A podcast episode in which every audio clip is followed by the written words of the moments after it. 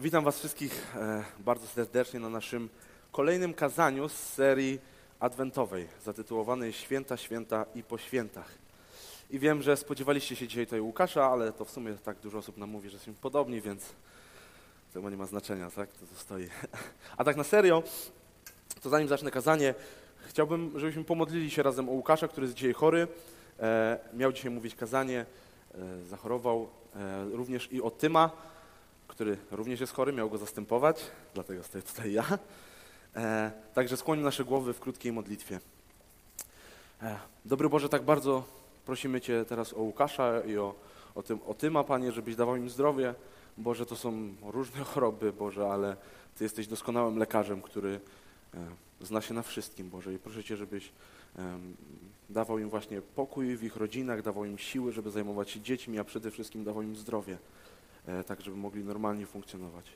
Niech Tobie będzie chwała. Proszę Cię też, Boże, o to kazanie dzisiejsze, żebym nie powiedział nic, co nie jest niezgodne z Twoim słowem i żeby to Twoje imię było wywyższone, nie moje. Amen. Więc nasze trzecie kazanie z serii Święta, Święta i po świętach dotyczy najważniejszego momentu w całej tej serii, to znaczy narodzin Jezusa.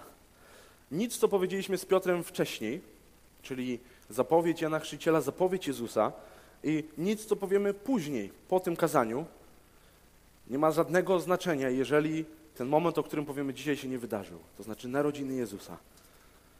E, I nie chcę sobie przypisać, że to kazanie będzie najważniejsze ze wszystkich, tak? Tylko jest to kluczowy moment w całej tej historii.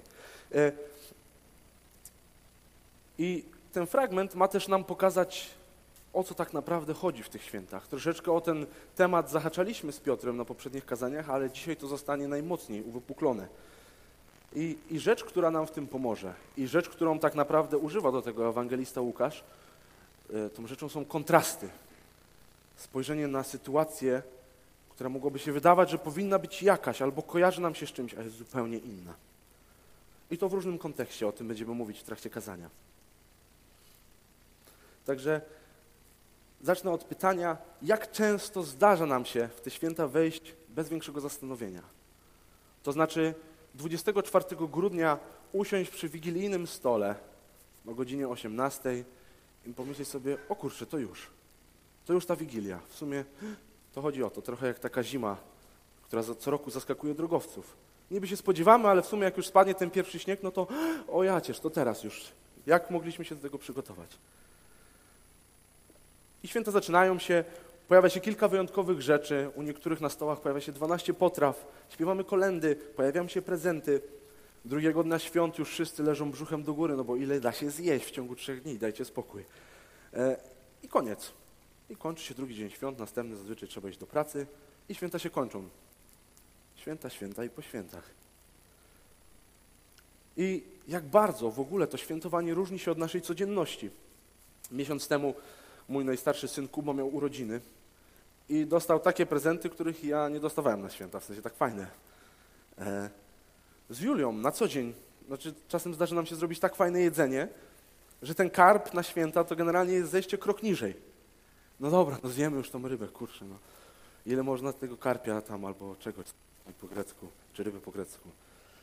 I albo wydatki, które się z tym wiążą. I to wszystko sprawia, że tak naprawdę ten moment, który powinien być wyjątkowy, wyjątkowy zupełnie nie jest.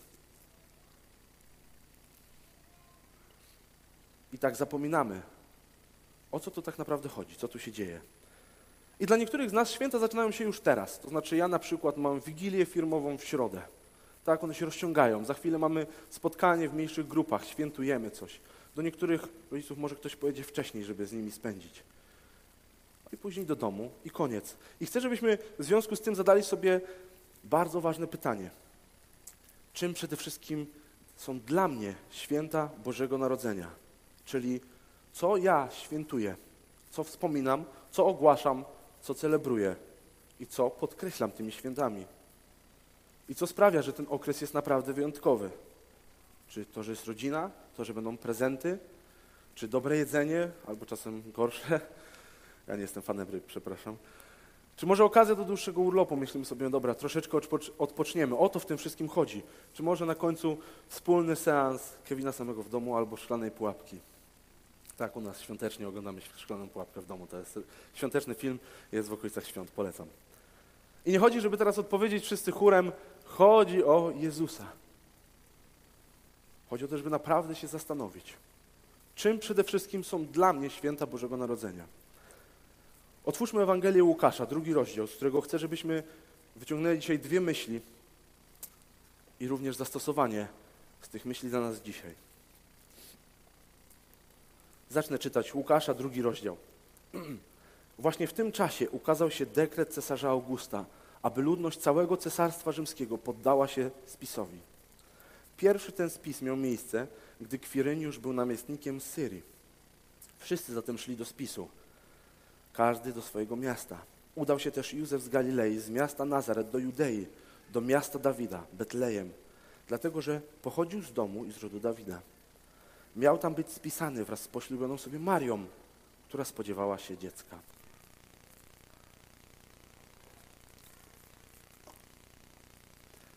I fragment rozpoczyna nam się od pierwszego kontrastu.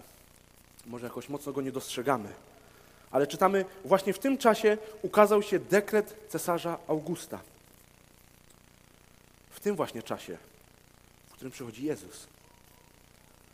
Cesarz August rozporządza spis w tym momencie. Dostajemy kontrast panowania ziemskiego cesarza, który otaczany jest czcią w tamtym czasie, jak Bóg, który coś rozporządził, wszyscy muszą coś zrobić. Kontrast między panowaniem cesarza a panowaniem niebiańskiego króla jego niebiańskiej chwały.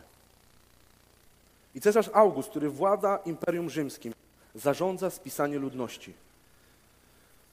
No, w niektórych Bibliach jakby nie jest nie tylko użyte to, że cały, aby ludność całego Cesarstwa Rzymskiego, ale było napisane cały świat. W rozumieniu, że całe Królestwo Rzymskie to jest wszystko, co istnieje tak naprawdę. Cesarz w tamtym czasie zarządzał wszystkim, całym Imperium Rzymskim. I spis był ustanowiony po to, aby ustanowić odpowiednie podatki. Trzeba było wiadomo, trzeba było wiedzieć, się dowiedzieć, kto ile i czego ma zapłacić i gdzie. Więc każdy musiał się wybrać do miejsca, w którym jest zameldowany. I na koniec tego krótkiego fragmentu dostajemy bardzo ważny tekst. Miał tam być w wersecie piątym, miał tam być spisany, chodzi o Józefa, z poślubioną sobie Marią, która spodziewała się dziecka. I ten tekst wydaje nam się oczywisty, tak? Oni jadą razem. Ale to takie oczywisty nie jest. Jak mówiłem tydzień temu, Józef ma wszelkie prawo, ale i też wszystkie przesłanki po to, żeby ślubu z Marią nie brać. Maria jest w ciąży z, nie, z dzieckiem nie Józefa.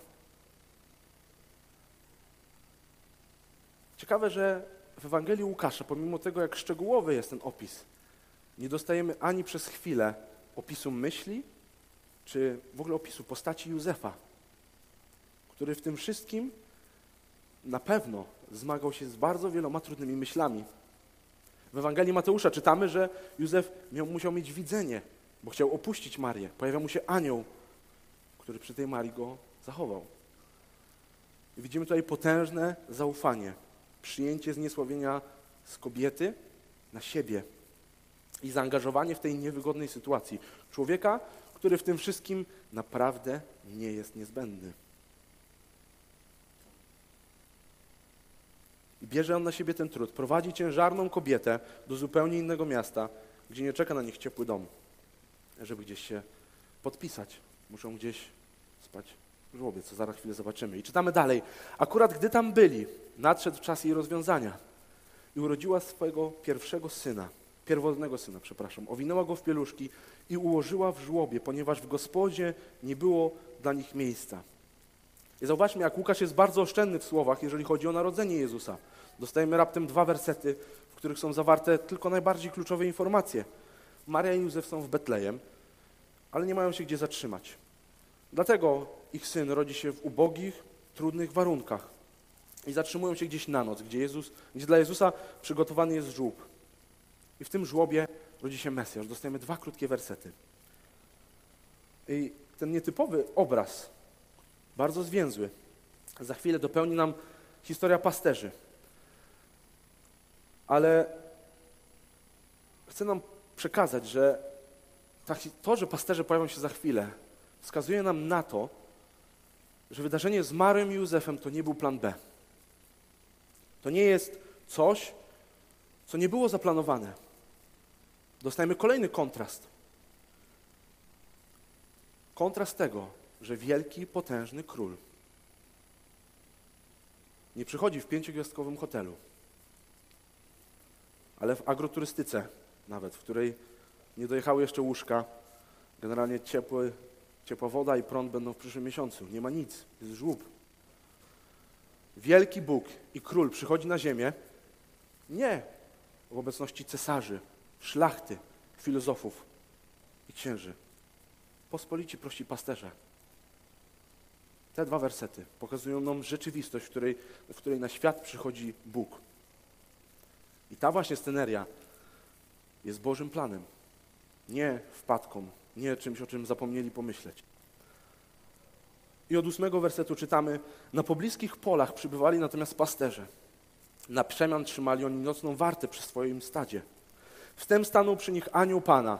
Chwała Pańska ogarnęła ich zewsząd swym blaskiem, a oni wpadli w przerażenie. Przestańcie się bać, uspokoił ich anioł. Właśnie ogłaszam wam wielką radość. Będzie ona udziałem całego ludu. Dziś urodził się wam Zbawca. Jest nim Chrystus, Pan. Stało się tak w mieście Dawida. Oto, co będzie dla was znakiem. Znajdziecie niemowlę owinięte w pieluszki i ułożone w żłobie. I natychmiast pojawiły się obok anioły, anioła zastępy wojsk niebieskich. Wielbiły one Boga słowami Chwała na wysokościach Bogu, a na ziemi pokój ludziom Jemu miłym. A gdy aniołowie odeszli już od nich do nieba, pasterze zaczęli mówić jeden do drugiego, udajmy się szybko do Betlejem i zobaczmy, jak spełniły się te słowa, które nam Pan oznajmił. Poszli więc czym prędzej i znaleźli Marię, Józefa oraz leżące w żłobie niemowlę.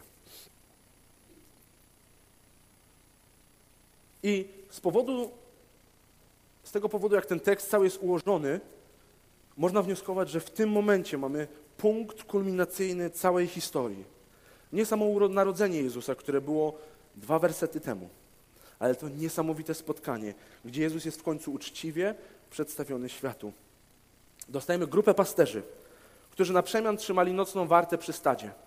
Odpoczywają na zmianę. Dzień, noc, noc jak każda inna.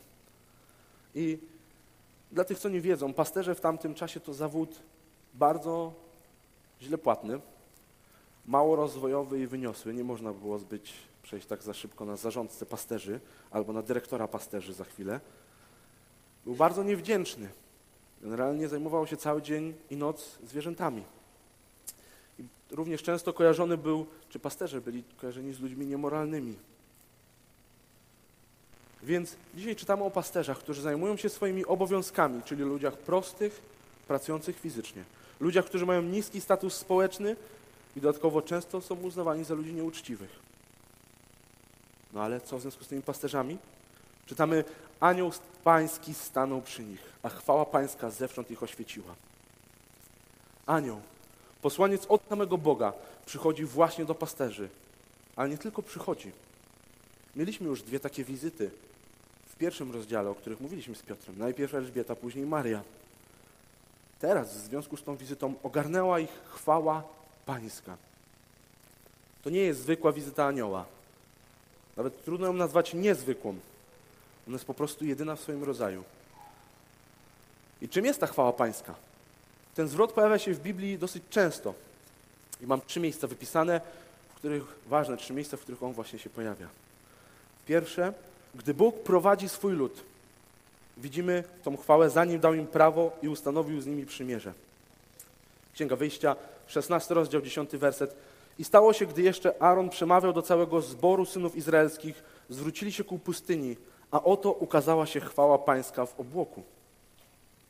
Drugi fragment, gdy Ezechiel prorokuje na wygnaniu, gdy zdawałoby się, że Bóg opuścił swój lud. Ezechiela 1,28.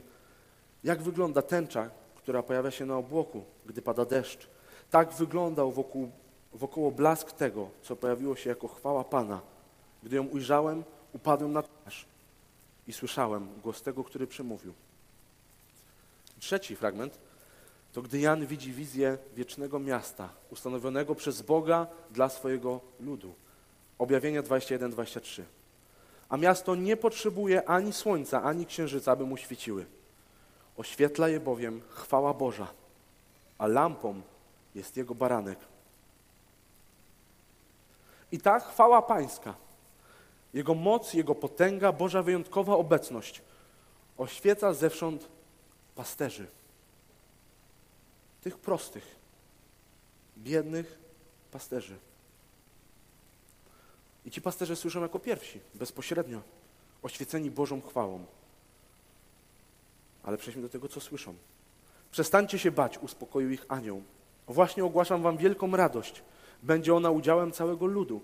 Dziś urodzi się wam Zbawca. Jest nim Chrystus Pan. Stało się to w mieście Dawida. A więc rodzi się Zbawca, Chrystus i Pan, który jest udziałem całego ludu, nie tylko Żydów, jak wcześniej mogłoby się wydawać, że jest z Bogiem Jahwe. Nie tylko tej wąskiej grupy pasterzy, którzy właśnie to usłyszeli, całego ludu. I to słowo Pan w języku greckim jest, no, jest jakby po, po grecku jest y, kyrios. Słowo Jahwe w ten sposób jest tłumaczone w Septuagincie, czyli greckim tłumaczeniu Starego Testamentu. Zatem w całym Nowym Testamencie to słowo Pan, które jest w tym momencie określeniem Jezusa, używane jest do tego, żeby określać Boga. Jak w Starym Testamencie. Wiadomo było, że jak jest napisane Jahwe, chodzi o Boga. Tak to słowo zostało przetłumaczone na słowo Kyrios, które właśnie znajdujemy w odniesieniu do Chrystusa. I anioł im mówi, że to właśnie ten Kyrios, właśnie możliwe, że oni słyszeli Jahwe, właśnie się narodził.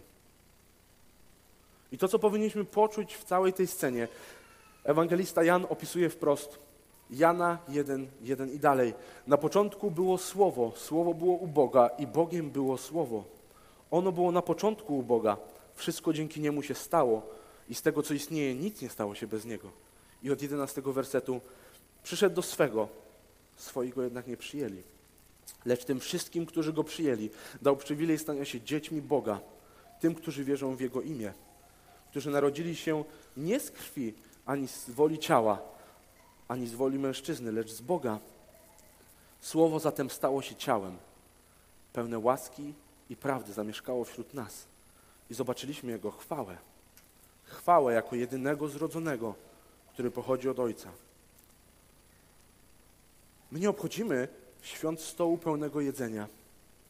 Nie obchodzimy świąt listy prezentów do kupienia. Nie obchodzimy świąt porządków do zrobienia, ani świąt rodzinnych spotkań do odbębnienia, ani nawet świąt ważnego religijnego wydarzenia. Nie. Są święta Bożego Narodzenia.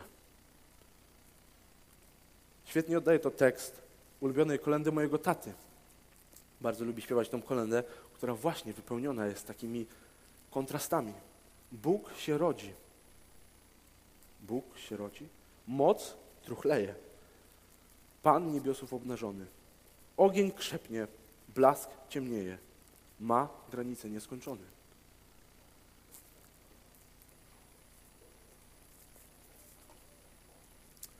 I po tych słowach anioła, zapowiedzi tego, że przychodzi Pan, pojawia się najwspanialszy chór we wszechświecie, który chwali Boga słowami chwała Bogu na wysokościach, a na ziemi pokój ludziom, którzy podobają się Bogu.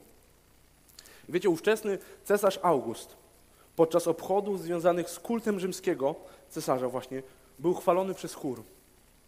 Ten chór wiele głosów wysławiało go raz za rozpoczęcie czasu pokoju w całym ówczesnym znanym świecie. Czytelnicy o tym wiedzieli, wiedzieli jak wyglądają obchody tych świąt. Nie bez powodu tutaj chór anielski, jeszcze większy, potężniejszy chór oddaje chwałę nie cesarzowi, ale Bogu na wysokościach.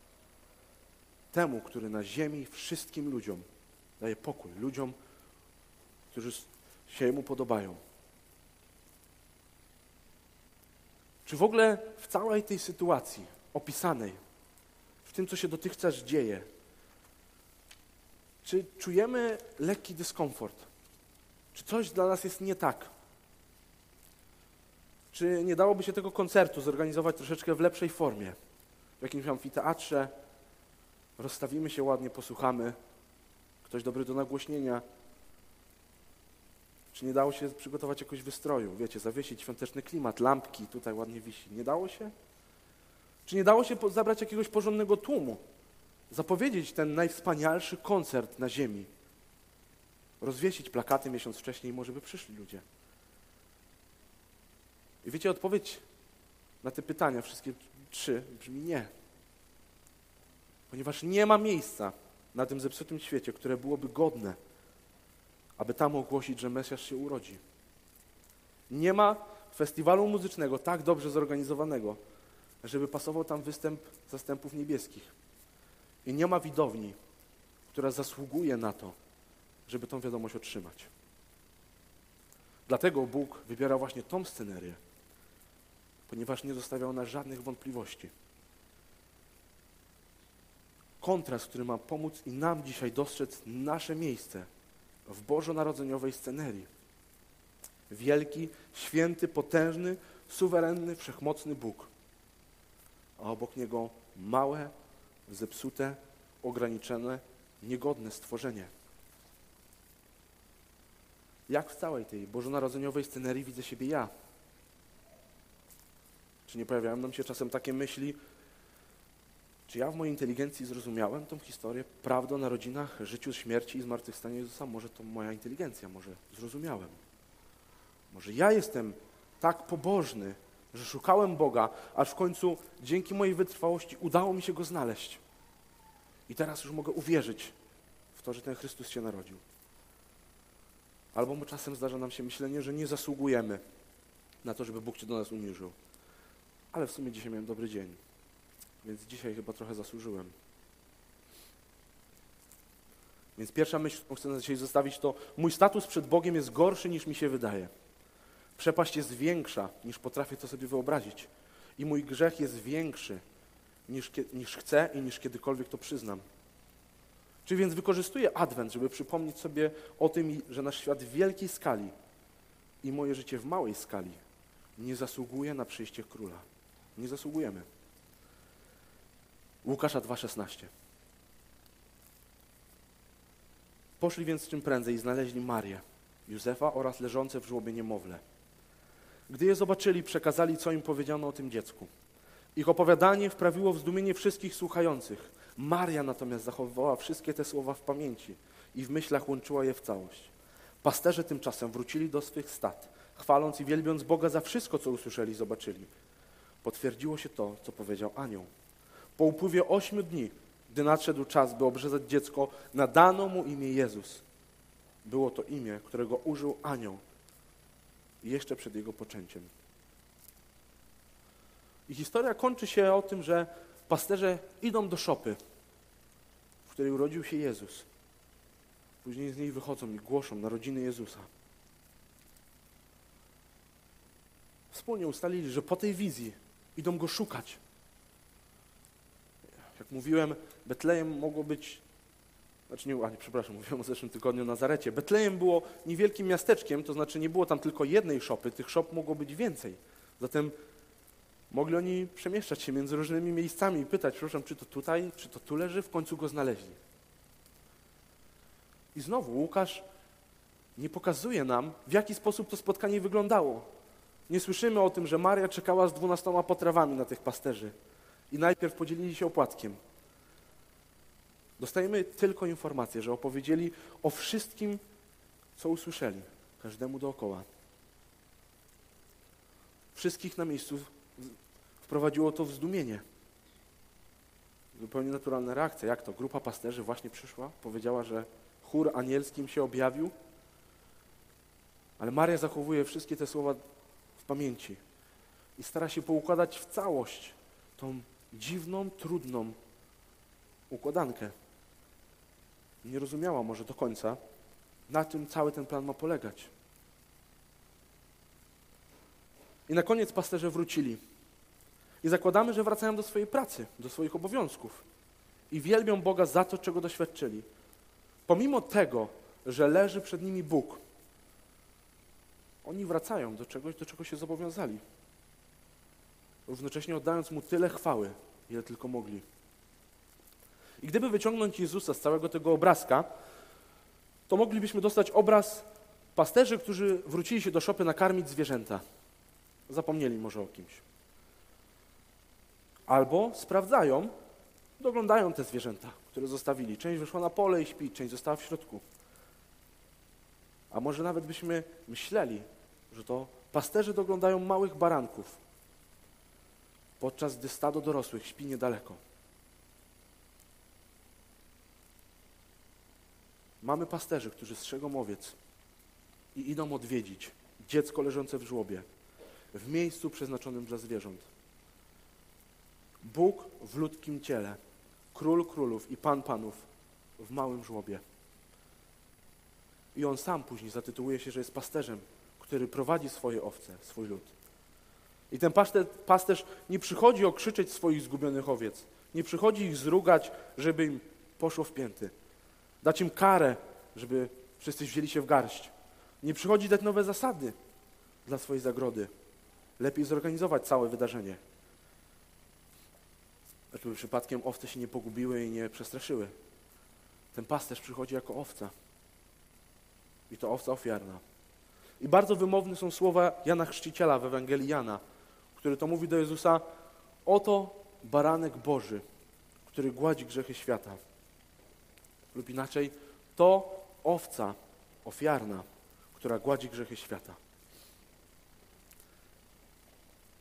Jezus leży w żłobie. Może właśnie z innymi zwierzętami, z innymi owcami, które były hodowane dokładnie na ofiarę. Przychodzi do pasterzy, którzy przed chwilą doglądali owiec, które składano w ofierze. To było normalne. Te owce były albo do zjedzenia, albo do złożenia w ofierze. I teraz ci pasterze przyszli obejrzeć tego, który sam stanie się tą ostateczną, doskonałą ofiarą. Bóg, ten, przed którego i dla którego wszystko zostało stworzone. Doskonały, cierpliwy, gotowy do poświęceń pasterz. Właśnie przyszedł na świat. Jak. Przepraszam, nie ta strona. I przychodzi jako pasterz, który jest w stanie zaryzykować wszystko.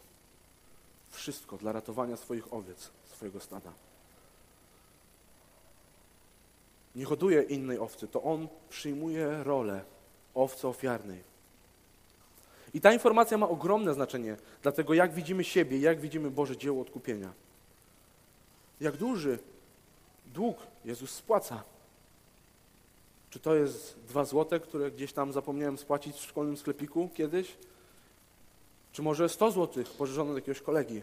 Albo może więcej, jakiś kredyt frankowy, tak? z którego teraz nie mogę się wydostać. Taki dług Jezus spłaca? Czy w ogóle rozumiemy i zastanawiamy się nad tym, jak wielki mamy dług? Jak ogromny dług grzechu ciągnie się za nami? I pierwsza myśl dzisiaj to mój status przed Bogiem jest gorszy niż mi się wydaje. A druga myśl to Jego poświęcenie jest większe niż potrafię to pojąć. Koszt, który On ponosi jest wyższy niż mogę to zrozumieć. I Jego uniżenie jest takie, jakiego my nigdy nie jesteśmy w stanie doświadczyć. Pojawia się zatem pytanie, którym chcę zakończyć dzisiejsze rozważanie. Co mogę zrobić, żeby podkreślić ten kontrast, który jest wpisany w istotę świąt. I odpowiedzią na to pytanie nie jest jakaś konkretna zasada, jakaś tradycja, którą teraz włączyć w nasze życie. Jest to kwestia bardzo indywidualna. Ale co mogę zrobić, żeby podkreślić ten kontrast, który jest wpisany w istotę świąt? Bóg przychodzi jak zwierzę I na koniec dwa pytania, które mogą pomóc nam myśleć o tym. Z czego mogę zrezygnować? Co mogę odłożyć na bok, żeby znaleźć czas na rzeczy ważniejsze? Czego mogę sobie odmówić w te święta, żeby mocniej dostrzec to, gdzie jest moja największa życiowa potrzeba? Nie w lepszym prezencie, nie w smaczniejszym jedzeniu czy większej, większym wyborze, ale w Bogu, który przychodzi mnie uratować. Może będzie to jeden dzień postu. Całkowitego, poświęconego właśnie czytaniu i modlitwie w kontekście przyjścia Boga.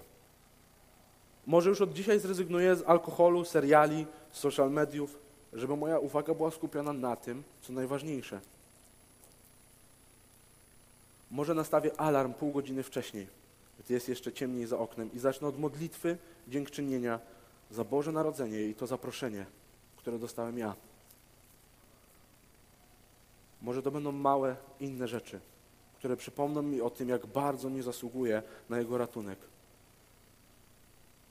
Przez co zajęcie miejsca przy Jego stole w te święta nabierze jeszcze większej powagi. I drugie pytanie, które może nam pomóc. Jakie tradycje mogę budować, które mocniej wskażą na Jezusa? Jakie tradycje warto, warto kultywować, a jakich mniej? Jakie formy mają sens? Czy się w ogóle nad tym zastanawiamy? Jaka motywacja stoi za niektórymi rzeczami? W końcu po co to 12 potraw? Czy naprawdę jest to tak ważne? A jeżeli jest, to dlaczego?